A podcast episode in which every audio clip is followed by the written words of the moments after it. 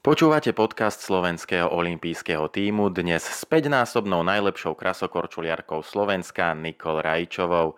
Tomislav a Anna Rajičovi pochádzajú zo Slovenska.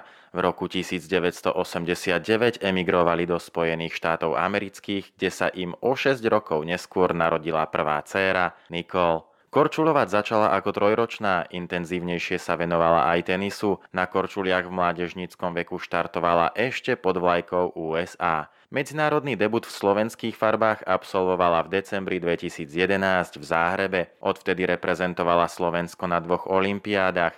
Pred rokom v Pjongčangu bola jedinou rodenou New Yorkčankou na hrách. Po nich však stratila motiváciu a korčule nechcela ani vidieť. Začala pracovať v realitnej spoločnosti ako finančná analytička a na ľad sa nepostavila dlhých 8 mesiacov. Onedlho sa jej naskytla príležitosť pracovať v Bratislave. Nikol vstúpila do novej životnej etapy. Pre záľubu v skákaní na ľade si opäť obula korčule a po veľmi krátkom tréningovom cykle zajazdila na januárových majstrovstvách Európy v Minsku najlepšiu jazdu krátkeho programu v živote. Sama som z toho vystúpenia veľmi prekvapená, že čo som proste dokázala a za 2-3 mesiace tréningu, ale mi to ukazuje, že čo v podstate ešte dokážem v tom športe a veľa vecí ešte mám, čo by som mohla ako sama sebe dosiahnuť a ukázať, takže ma to namotivovalo ďalej a uvidíme, kam to pôjde. Ale z tých majstrovstiev Európy som veľmi prekvapená, som šťastná z toho, čo som tam urobila. Mala si pauzu od korčulovania. Čo si počas týchto 8 mesiacov cítila? Chýbalo ti korčulovanie? A moc mi to nechýbalo. Po minulej sezóne som bola naozaj mentálne, fyzicky tak vyťažená, že som tie korčule vôbec nechcela vidieť a som cez leto nekorčulovala. Aj keď som chodila občas potrénovať mladšie deti, tak ťažko sa mi chodilo na ten ring, proste nechcela som vidieť korčulovanie, nechcela som korčulovať vôbec, ako neviem prečo, ale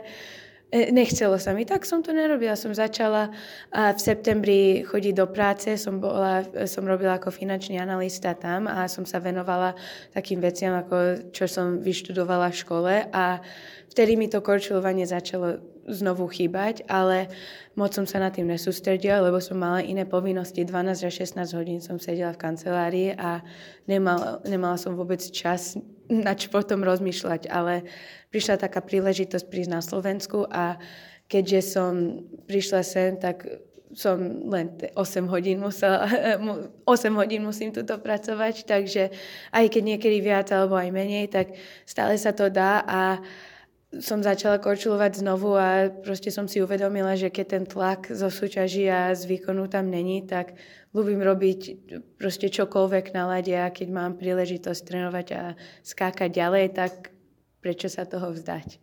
Korčuluješ viac ako 20 rokov. Prečo práve teraz mohlo prísť to? Či vyhorenia, alebo už ten tlak bol taký veľký, že práve teraz si potrebovala urobiť tú pauzu? Tak som si v hlave povedala, že som si dosiahla to, čo som si myslela, že dokážem dosiahnuť. A však som bola na 2 olympiádach a v Pjongčangu som zajazdila 2 čisté programy a som si myslela, že no tak nemám naviac, tak na čo sa budem fyzicky trápiť, keď prídu mladšie dievčatá, aj tak ma preskočia.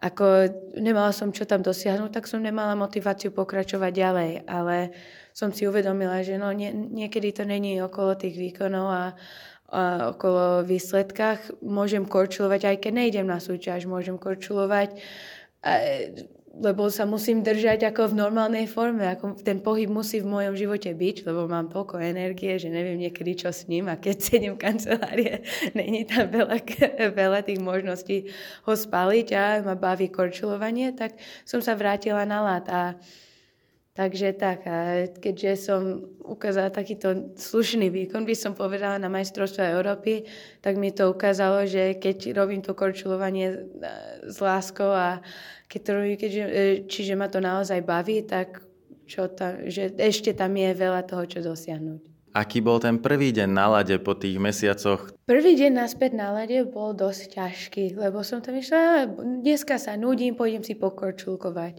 No tak ja som si neuvedomila, aký je ťažký ten šport, ako som sa normálne podkynala prvý deň, tie svaly, ako síce som trénovala ako fyzicky mimo ľadu, som chodila behať a tak, takže som nebola úplne v zlej forme, ale tie svaly, ktoré používame na ľade, sú úplne iné, ako používa bežný človek, takže prišla som naozaj, som sa podkyňala a som mala takú svalovicu na druhý deň, tak som sa vôbec čudovala, že na čo budem chodiť naspäť, ale tak som začala znovu skákať a to ma začalo baviť a keď som prvýkrát skočila zase dvojitý axel a potom prvýkrát trojitý túlup, tak som mala také pocity z toho, že som no toto ma naozaj baví a ma to naozaj potešuje, keď skáčem tie trojité skoky, takže som pokračovala ďalej a sme tu.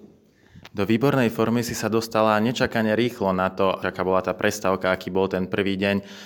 Toľko veľa spraví v tomto športe tá psychika, že s tou ľahkosťou sa aj lepšie trénuje a tým pádom si sa dostala tak rýchlo tam, kde si vlastne predtým možno ani nebola?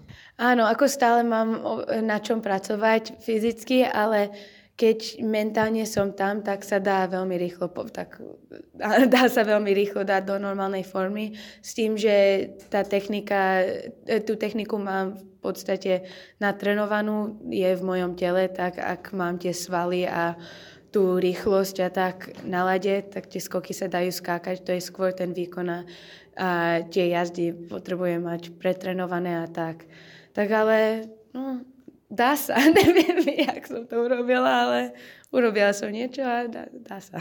Trénuješ sama, že nepotrebuješ nad každým svojim tréningom teraz dohľad, máš v tom trošku väčšiu voľnosť. Je teraz pred nadchádzajúcimi majstrovstvami sveta tvoj cieľ na tej kondícii zapracovať, aby sa nevyskytovali chybičky práve z toho nedostatku kondície? Presne tak, ako tréner mi na majstrovstve Európy povedal, na čo sa mám sústrediť ako do budúcnosti, ale však som prišla dole zadu a som povedala, pri konci jazde som bola unavená, tak musím na tej jazde trénovať snáď viac, ako to není ťažké a si uvedomiť, že keď mi nohy odchádzali po 3. minúte, tak musím to proste celkom trénovať viacej, aby mi po 3 minútach nezmysli nohy.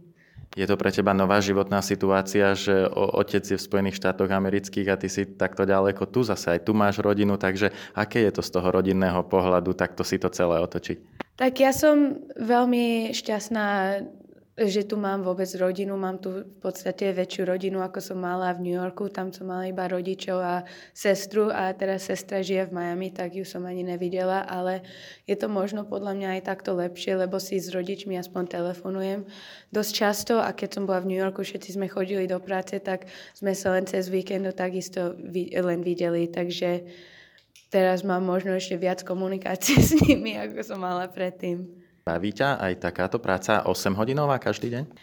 Tak baví ma to, áno. Baví ma, nad čím sa sústredím, robím v ekonomie a tá svetová ekonomia ma baví, lebo sa to týka proste všetkých ľudí a každej krajiny, takže je to bežné a nenudím sa tam, ale je to samozrejme ako športovec ťažké sedieť 8 hodín v kuse.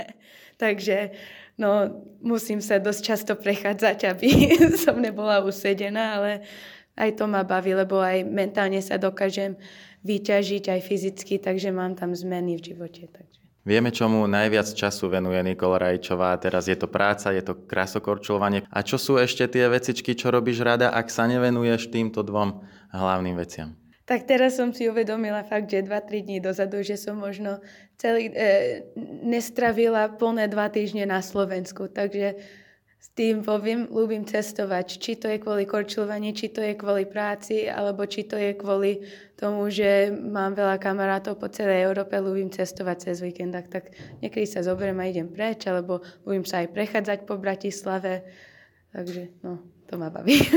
Vo väčšine prípadov je to sťahovanie opačným smerom, ak sa ide zo Slovenska obyčajne niekam do zahraničia. Ty si presne ten opačný prípad. Určite mnohých ľudí aj na Slovensku zaujíma, čo je tu pre teba nové z pohľadu životného štýlu. Tak ja som si nechala ten život v podstate rovnako, keďže stále stávam o 7 a vraciam sa domov tak o 9, o 10, s tým, že som stále zaneprázdnená, ale kultúrne Ani neviem povedať. No tak reč je samozrejme, že iná a nebolo to ľahké sa zaklimatizovať s tým, že nemôžem povedať, tak ja keď som doma bola niečo po anglicky, ako môžem, lebo veľa ľudí tu rozumejú po anglicky, ale je to iné rozprávať bežne v inej reči. A takže tak, ako máme tu lepšie MHD, podľa mňa, ako v New Yorku, lebo tam všetko je vždy vypnuté, tam nikdy nič nefunguje. A tu sadnem na autobus alebo na električku a som všade za 10, za 15 minút a tak. Spájaš svoju budúcnosť so športom? Uvidíme. Ja sama neviem a ja uvidím, čo mi život priniesie. A rada by som sa nejak toho športu držala. Neviem, či tréning s tým, že by som trénovala mladšie deti, ale nechcela by som to robiť od rána do večera, jak normálni tréneri to robia. Ale uvidíme, či sa to dá nejak s ekonomiou a so športom niečo zručiť. Ale zatiaľ som stále športovec, tak budem nad tým len rozmýšľať. Spomenieš si, čo tu tak nemáš, na čo si bola zvyknutá v Amerike? Rodina, môj pes, ale tak... Tak vyzerá, že tu máš všetko, čo potrebuješ ku šťastiu. Veď, áno, mám tu absolútne všetko. Všetci boli prekvapení z toho, že no, jak z veľkého mesta z New Yorku sa dokážeš tak ľahko, tak rýchlo zaklimatizovať na Bratislavu, ale tak mám tu všetko.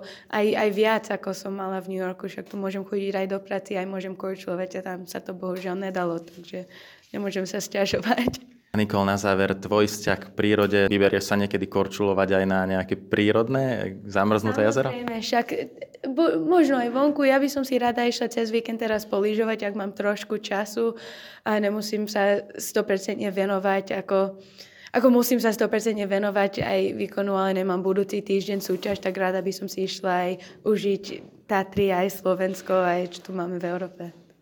Tak tešíme sa a držíme ti palce v tvojej novej životnej etape, kde máš novú radosť z krasokorčľovania. Ďakujem veľmi pekne, majte sa. Olympijský podcast vám prináša exkluzívny partner Slovenského olympijského a športového výboru spoločnosť Tipos, generálni partneri Toyota a 4F a hlavní partneri Dôvera, Slovenská sporiteľňa, Kooperativa, Transpetrol a Matador.